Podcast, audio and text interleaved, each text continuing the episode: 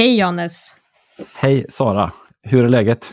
Tack, det är bra med mig. Jag är supertaggad här på att köra igång rakt in i dagens lite tema. Eh, en spaning som du lyfte förra gången i förra avsnittet kring eh, kompetens och eh, kompetensutvecklingen inom AI och HR. Tänkte vi kunde väl bara hoppa rakt in i det Johannes, om du vill du hade läst en spännande artikel från PWC. Vad, vad sa den? Precis. Nej, men jag tänker att vi också dyker ner i den. Det, det som den säger egentligen, den säger mycket saker, men om man tar lite sådär highlights från den så är det att endast 18 procent av svenskarna, ska sägas, det här är bara Sverige, endast 18 procent tror att AI inom fem år eh, kommer kunna öka produktiviteten och effektiviteten. Då kan man ställa det i jämförelse med 31 procent globalt. Så bara 18 procent i Sverige tror det, men 31 procent globalt tror det. Så att det är ju alltså avsevärt eh, mycket färre som tror att AI har en betydelse i Sverige än globalt, vilket jag i sig är intressant.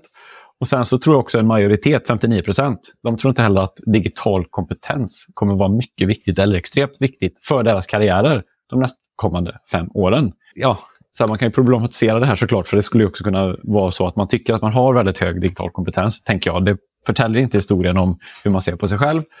Jag tycker ändå det finns något intressant i det här att vi anser att det här inte kommer påverka oss när, om man tittar på den forskning som har gjorts. Det finns ju en studie till exempel från BCG, inte peer-review den, men likväl en ganska seriös studie gjord från Harvard kring att de som använder GPT, eller specifikt i det här fallet ChatGPT, de ökar sin produktivitet avsevärt och framförallt kvaliteten på arbetet går upp om man gör det. Det finns också en intressant dynamik tycker jag i det att vi verkar tro att det inte ska påverka oss medan studier som tittar på det faktiska utfallet visar på helt andra saker. Så det, det tycker jag är intressant. Många saker samtidigt här som vi måste, vi måste backa tillbaka till. Det är många intressanta spår. Um, hur, och det första här nu från PVC, handlade det bara om HR-kompetensen eller var det fler all, yrkeskategorier. Det, här är brett, så det, nu ska jag säga att det här är inte specifikt HR. Uh, men, men, men likväl, vi bakas ju in i det där på ett eller annat sätt. Och framförallt tänker jag Absolut. Uh, utifrån dels kanske vår egen roll i, som vi kan spela själva i att bygga vår egen kompetens. Men också tänker jag om man tittar på att vi har organisationer där den här uppfattningen kan leva. Det, det är en intressant dynamik, tycker jag. Verkligen. Och, och då tänker jag, ja, det blir också lite kontraproduktivt och kopplat till det du sa sen, att vi faktiskt blir ju faktiskt mer produktiva eh, i det som den studien visade. Vad tror du att det här beror på då? Varför tror man inte på AIs förmåga att hjälpa oss i våra jobb? Gisela eh, Bäcklander, som ju är, eh, som, jag, som jag tror vi har träffat båda två, hon är ju forskare. Hon gjorde en jättebra kommentar kring det. Att vi, det här verkligen, jag ska inte liksom single out Gisela, för att hon skrev verkligen tydligt så här, hon provtänker bara detta, så hon, hon, hon har inga färdiga tankar kring detta. Men jag tyckte hennes tanke var intressant, att det finns en liksom intressant rörelse stort i, i stort i vårt samhälle där vi rör oss bakåt lite från teknikoptimism, kallar hon det. Liksom, där vi var väldigt teknikfokuserade om man tittar på 90-talet med hela hemdatorgrejen, internet och så vidare. Vi har liksom legat väldigt, väldigt långt fram. Men att nu kanske det finns en trötthet och en konservativ hållning generellt sett. Eh, och liksom en, en förändrings och anpassningströtthet, eh, skrev hon. Jag, jag kan mm. ju köpa in på det. Det är, en, det är en intressant spaning tycker jag. Återigen, det är liksom en provtryckning från hennes sida, så jag ska inte säga att det är så eller inte. Men jag tyckte att hennes tankespår är väldigt intressant. Att det, det kanske är så att vi har en viss trötthet till teknik i våra organisationer. Och sen också återigen, vi kanske anser att det, kan, det kommer drabba någon annan, men inte mig. Eh, lite, jag vet inte. Det är, det är helt ja, klart oroväckande det, tycker det jag. ja, Nej, men det där hör jag också att det, att det här med AI händer ute i organisationen men det händer inte oss på HR. Eh, för att man ser inte hur det kan skapa värde och det här pratar jag ju jättemycket om att, eh, att det kommer göra i det lilla och i det stora. Ja. Eh, men det är intressant just den här med den här tröttheten och det nämnde jag i förra avsnittet, just det här om att ja, men jobbar man på HR och är beteendevetare så kanske man inte har det här starka drivet och motivationen att lära sig just ny teknik. Nu blir det lite påtvingat, för det är ju liksom hela samhället som det här trycks på. Och mm. liksom, man läser artiklar eller liksom rapporter varje dag om hur det här kommer ta över ens jobb. Och jag tänker hela liksom bara klassisk förändringskurvan, att vi kanske är inne i det här ja, men förnekelse fortfarande. Att man inte kommit ut och sett de här positiva effekterna, att man har svårt att anamma det. Och det känns lite läskigt. AI, det är liksom science fiction. Det kanske liksom gör att tröskeln är hög och då en trötthet. Plus att det är ju faktiskt så att eh, jag vet inte en enda hårmänniska som inte jobbar jättemycket. Så vi har ju ett ganska brett spektra ja. eh, på, på vårt bord. Alla, många hårchefer har en väldigt tajt agenda. Hur ska de få ner det här i deras strategi och lägga tid på att lära sig, lära ut, uppmuntra att när vi har så tajta agendor och dagar som vi faktiskt har. Ja. Så jag, även om det inte är ännu bevisat att det är så här så är det också en spaning jag faktiskt köper in på. Det är väl en jättebra spaning, tänker jag. Och framförallt det här sista kring att, ja men egentligen båda, förändringströttheten, absolut. Det, förändring är kanon tills man behöver förändras själv. Så det kan jag skriva under på själv till viss del. Liksom, att det, det gör ju ont att, förändras. Det är inget snack om den saken. För att det kräver ju att jag gör någonting som jag oftast är utanför min komfortzon. Och saker som är utanför vår komfortzon, ja, men de ja, de är jobbiga först tills vi har internaliserat dem. Så det är det. Men framförallt det här kring att, ja, hur får man tid för det? Men tänker inte du så ibland också, om man inte prioriterar det, vad är alternativkostnaden? Alltså det är ju det man vill ställa mm. det emot på något sätt. Alltså så här, jag förstår att det är skitmycket saker att göra. Vi har ju alla mycket saker att göra. Det är liksom inget, inget snack om den saken. att um, det handlar om att prioritera, men det är också så här, det är lite som att investera i sin hälsa eh, på ett sak. Jag vet att det är jättejobbigt att gå ut och springa. Det är liksom inte det naturliga att göra. Fast jag vet också att eh, det finns massa positiva sidoeffekter om jag prioriterar träningen framför att sätta mig med en påse chips vid Netflix. Och jag tänker att det är lite samma sak här. Och inte bara kring AI egentligen, utan vår egen kompetens på HR också generellt sett. Om jag inte investerar i min egen kompetens nu så kommer det komma till en punkt där jag måste investera jättestort längre fram eh, för att jag inte har rätt kompetens. Och då är det bättre kanske att göra de här små justeringarna längs vägen än du vet signa upp sig för stora bantningsprogrammet om ett och ett halvt år. Kanske en mm. dålig liknelse, men jag vet, jag vet, inte. Nej, men jag tror att det, du är på någonting där som jag också tänkt på den senaste tiden, för jag har ställt den här frågan till väldigt många. Vad är det du brinner för i din hårprofession som du vill göra mer av?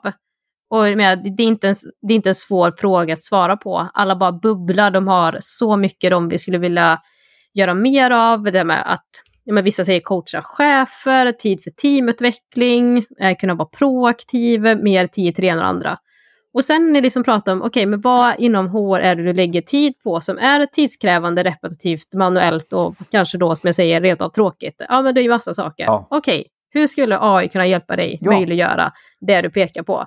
Och då blir det en, liksom en lite, på talet om att man kanske behöver den här moroten, att då bara, ja men just det, om jag bara får in i att börja använda ChatGPT till de här sakerna, det skulle ju faktiskt frigöra tid till att få göra mer av det här. Men om det inte blir systematiskt över tid så blir det en one-shot, det blir tomtebloss, det blir fantastiskt här och nu. Ja.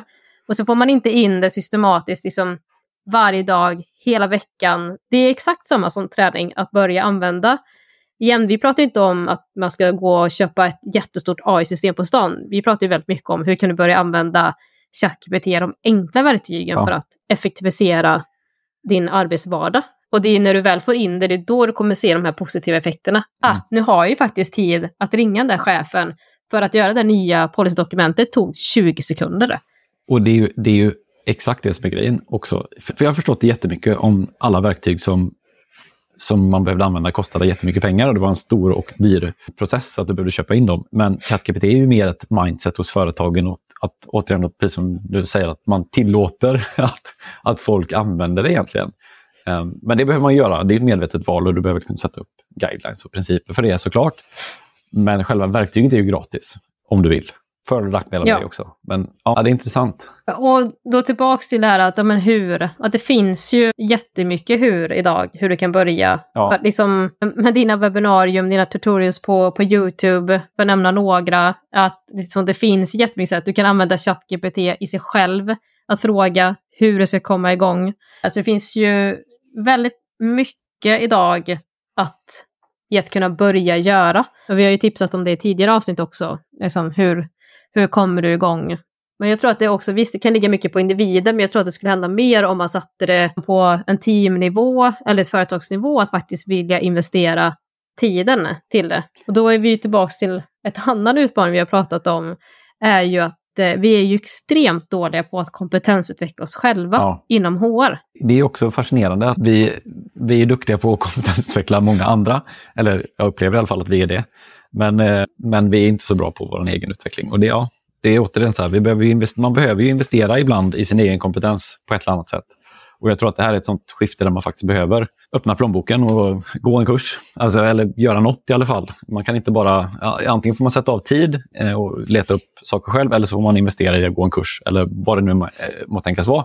Men på något sätt behöver man göra investeringen eh, på ett eller annat sätt. Och det, för jag tror inte det kommer inte naturligt. Det kommer inte naturligt för mig heller. Det är ju det som många förbiser eh, när de säger att du kan så mycket om AI. Ja, det, har inte, det är inte så att jag vaknar upp en dag och magiskt bara oj, nu kan jag jättemycket om AI. Utan det är ju en högst medveten jo, investering. Men nu. Ja, det hade varit kanon om det hade varit så. Men jag menar, det är ju, det är ju tid. Det är ju det som är, det är många sena kvällar eh, som, som är investeringen. Och mycket, eh, varje gång jag åker eh, bil till exempel eller ute och springer eller vad som helst så har jag ju en podd på om AI oftast. För att det är så jag lär mig. Det är ju återigen det, det är ju tiden som investeras. Du, du måste investera den tiden på ett eller annat sätt. Och sen behöver man ju inte heller investera sådär omänskligt mycket Nej. tid som du har haft på ditt dygn Johannes för att lära dig om AI. Utan vi pratar ju inte om att du behöver lyssna på poddar jämt, läsa jämt. Utan jag tror att i det här lilla, men också om man kunde göra det tillsammans. Jag vill få till att det här är något kollektivt på ditt företag. Och har du, jobbar du ensam men hitta andra. Alltså dela bara, jag läser den här artikeln. Jag, alltså, jag det här är något som jag brinner för väldigt starkt, alltså dela olika perspektiv, eh, spaningar, trender, för då är det bara en grupp på tre, fyra, men då får du ju med dig tre nya, mm. mest troligt, lärdomar eller insikter. Eh, eller jag provade det här verktyget eller läste den här artikeln. Att gå ihop flera, så skulle man bara få in det på en veckoagenda i att ja, men veckans spaningar. Exakt. Eh, det kanske inte ens behöver veckovis, man skulle kunna ha det månadsvis. Jag vet flera företag som jobbar med att ha kompetensluncher, eh, dragningar. Det, skulle, ja, så det finns ju otroligt mycket enkla medel tror jag, för att börja kompetensutveckla sig själv.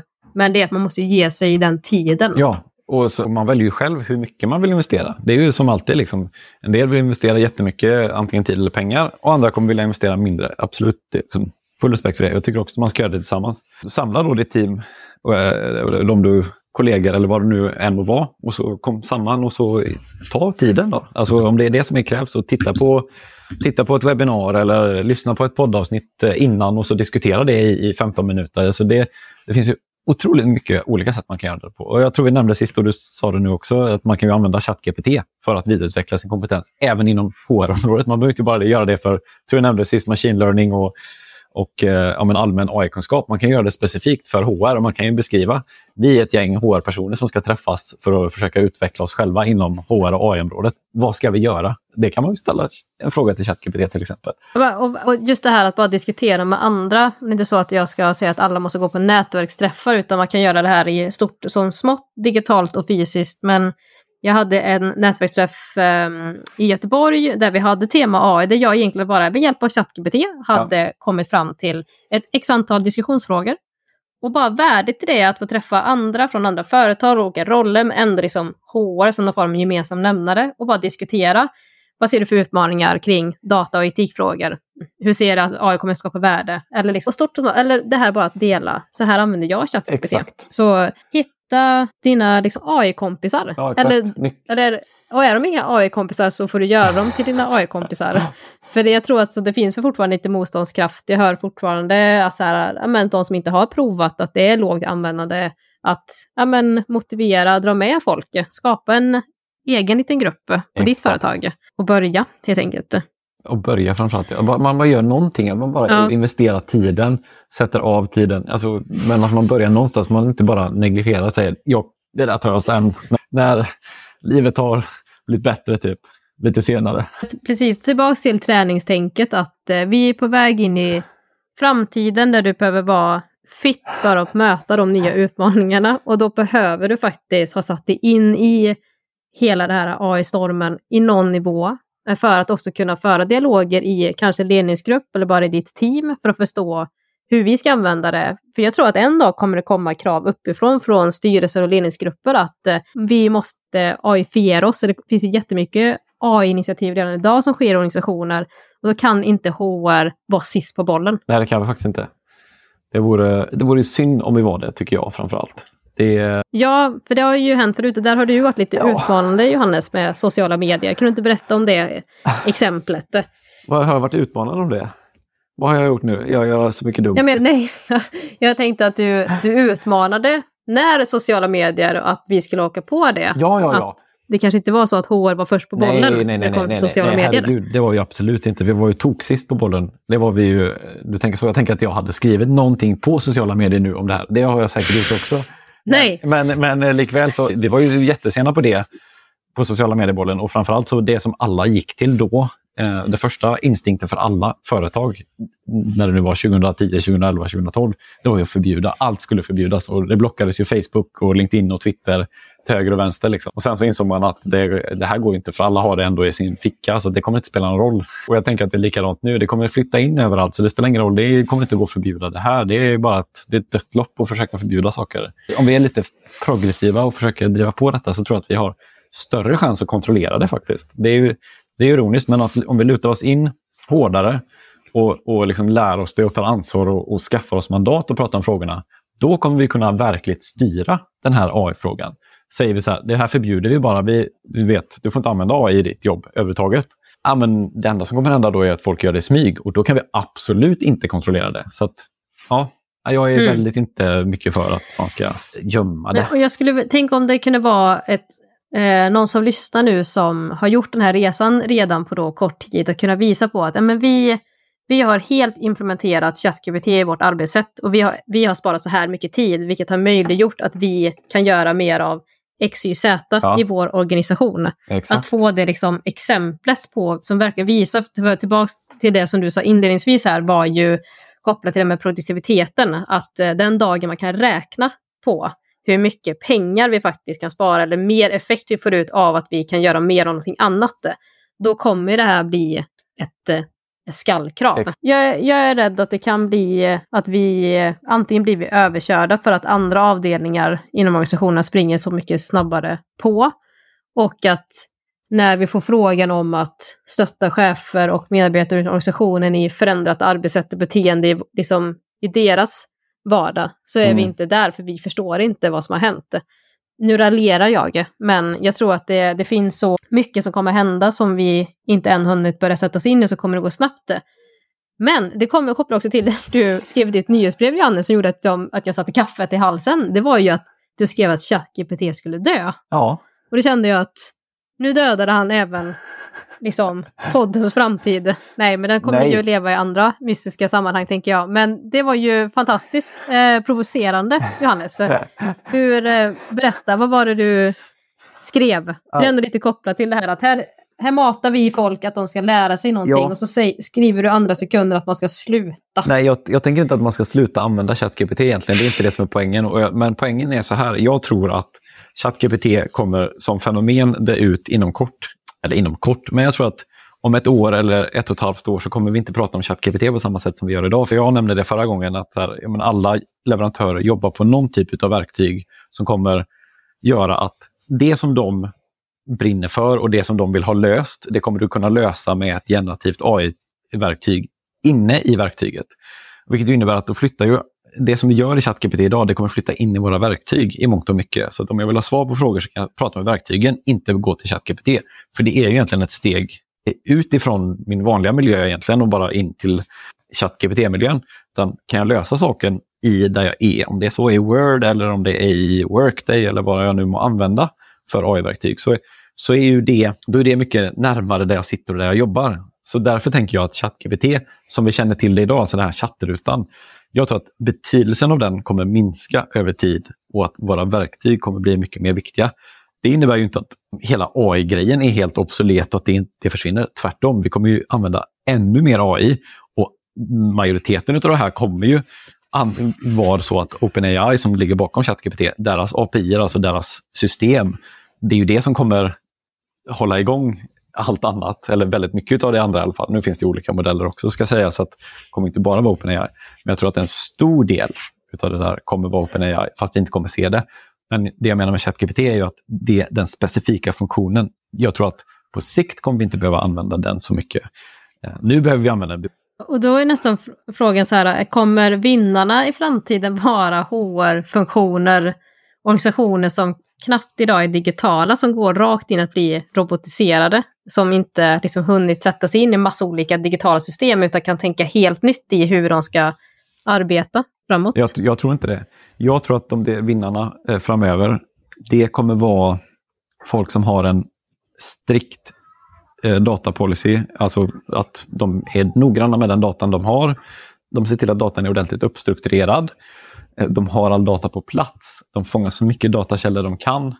För att det är data som kommer vara hårdvaran. Eh, alla modeller bygger på att du har mycket data. Så att de som har den bästa datapolicyn och bästa dataflödena och sen då på toppen av det, vilket ju kommer jag tro vara den lätta delen, det är att lägga på ett verktyg som läser datan. Det verkar inte vara jätteklurigt att få till just nu om man tittar på alla leverantörer som jobbar med det. Men, men däremot att se till att man har ordentliga dataflöden och att det fångar eh, intentioner och så mycket data det bara kan inom liksom privacy och policygränser. Jag tror att de kommer, de kommer vara de företagen som lyckas bäst. Så att är du inte digital, då behöver du göra ett ganska stort kliv eh, för att komma dit. Och ja, mm. Frågan är om man klarar att göra det, om man inte, om man inte nu redan är digital. Och det här känns som att det här är ett kompetensområde och en spaning som vi kan prata mer om i ett separat avsnitt. Ja. För just det här med datafrågan kopplat till lagar och regler är eh, lite komplext. Ja. Men om vi bara kommer tillbaka till då det här avsnittets liksom, kärnan i att kompetensutveckla oss själva. Vi har ju jättemycket tips på det, så vi kan länka till vart du kan börja. Också eh, kompetensbristen ute i organisationen är många också som vittnar om det som liksom driver hela HR i framtiden för att vi kommer behöva jobba än mer ja. med eh, liksom kompetensfrågor i våra organisationer. Allt ifrån att hitta talanger, utveckla dem, behålla dem kopplat till kompetens. Och det kommer ju förhoppningsvis AI vara en möjliggörare. Förhoppningsvis ja. Om vi, om vi spelar våra kort rätt så är det ju en möjliggörare på riktigt. Men, men eh, då behöver vi spela korten också. Det, är det, som är, det kräver intentionen. Men det finns ju alla möjligheter i världen att göra det. det är ja, superspännande. Jag känner att jag blev eh, varm och engagerad i den här frågan. Ja. Vi kanske får lov att komma tillbaka till när det kommer till just kompetensutveckling för HR-professionen in i framtiden. För jag tror att det kommer vara ett hett ämne det framåt också. Det tror jag också. Framförallt så tänker jag att eh, det vi ska komma tillbaka till är de här datafrågorna. För jag tänker att de är, de är väldigt viktiga att, att tänka på också. Ja, bra. Ska vi säga så för idag? Ja, men det tycker jag. Du, tack så mycket. Vi hörs och ses. Ja, tack, tack. Hej, hej.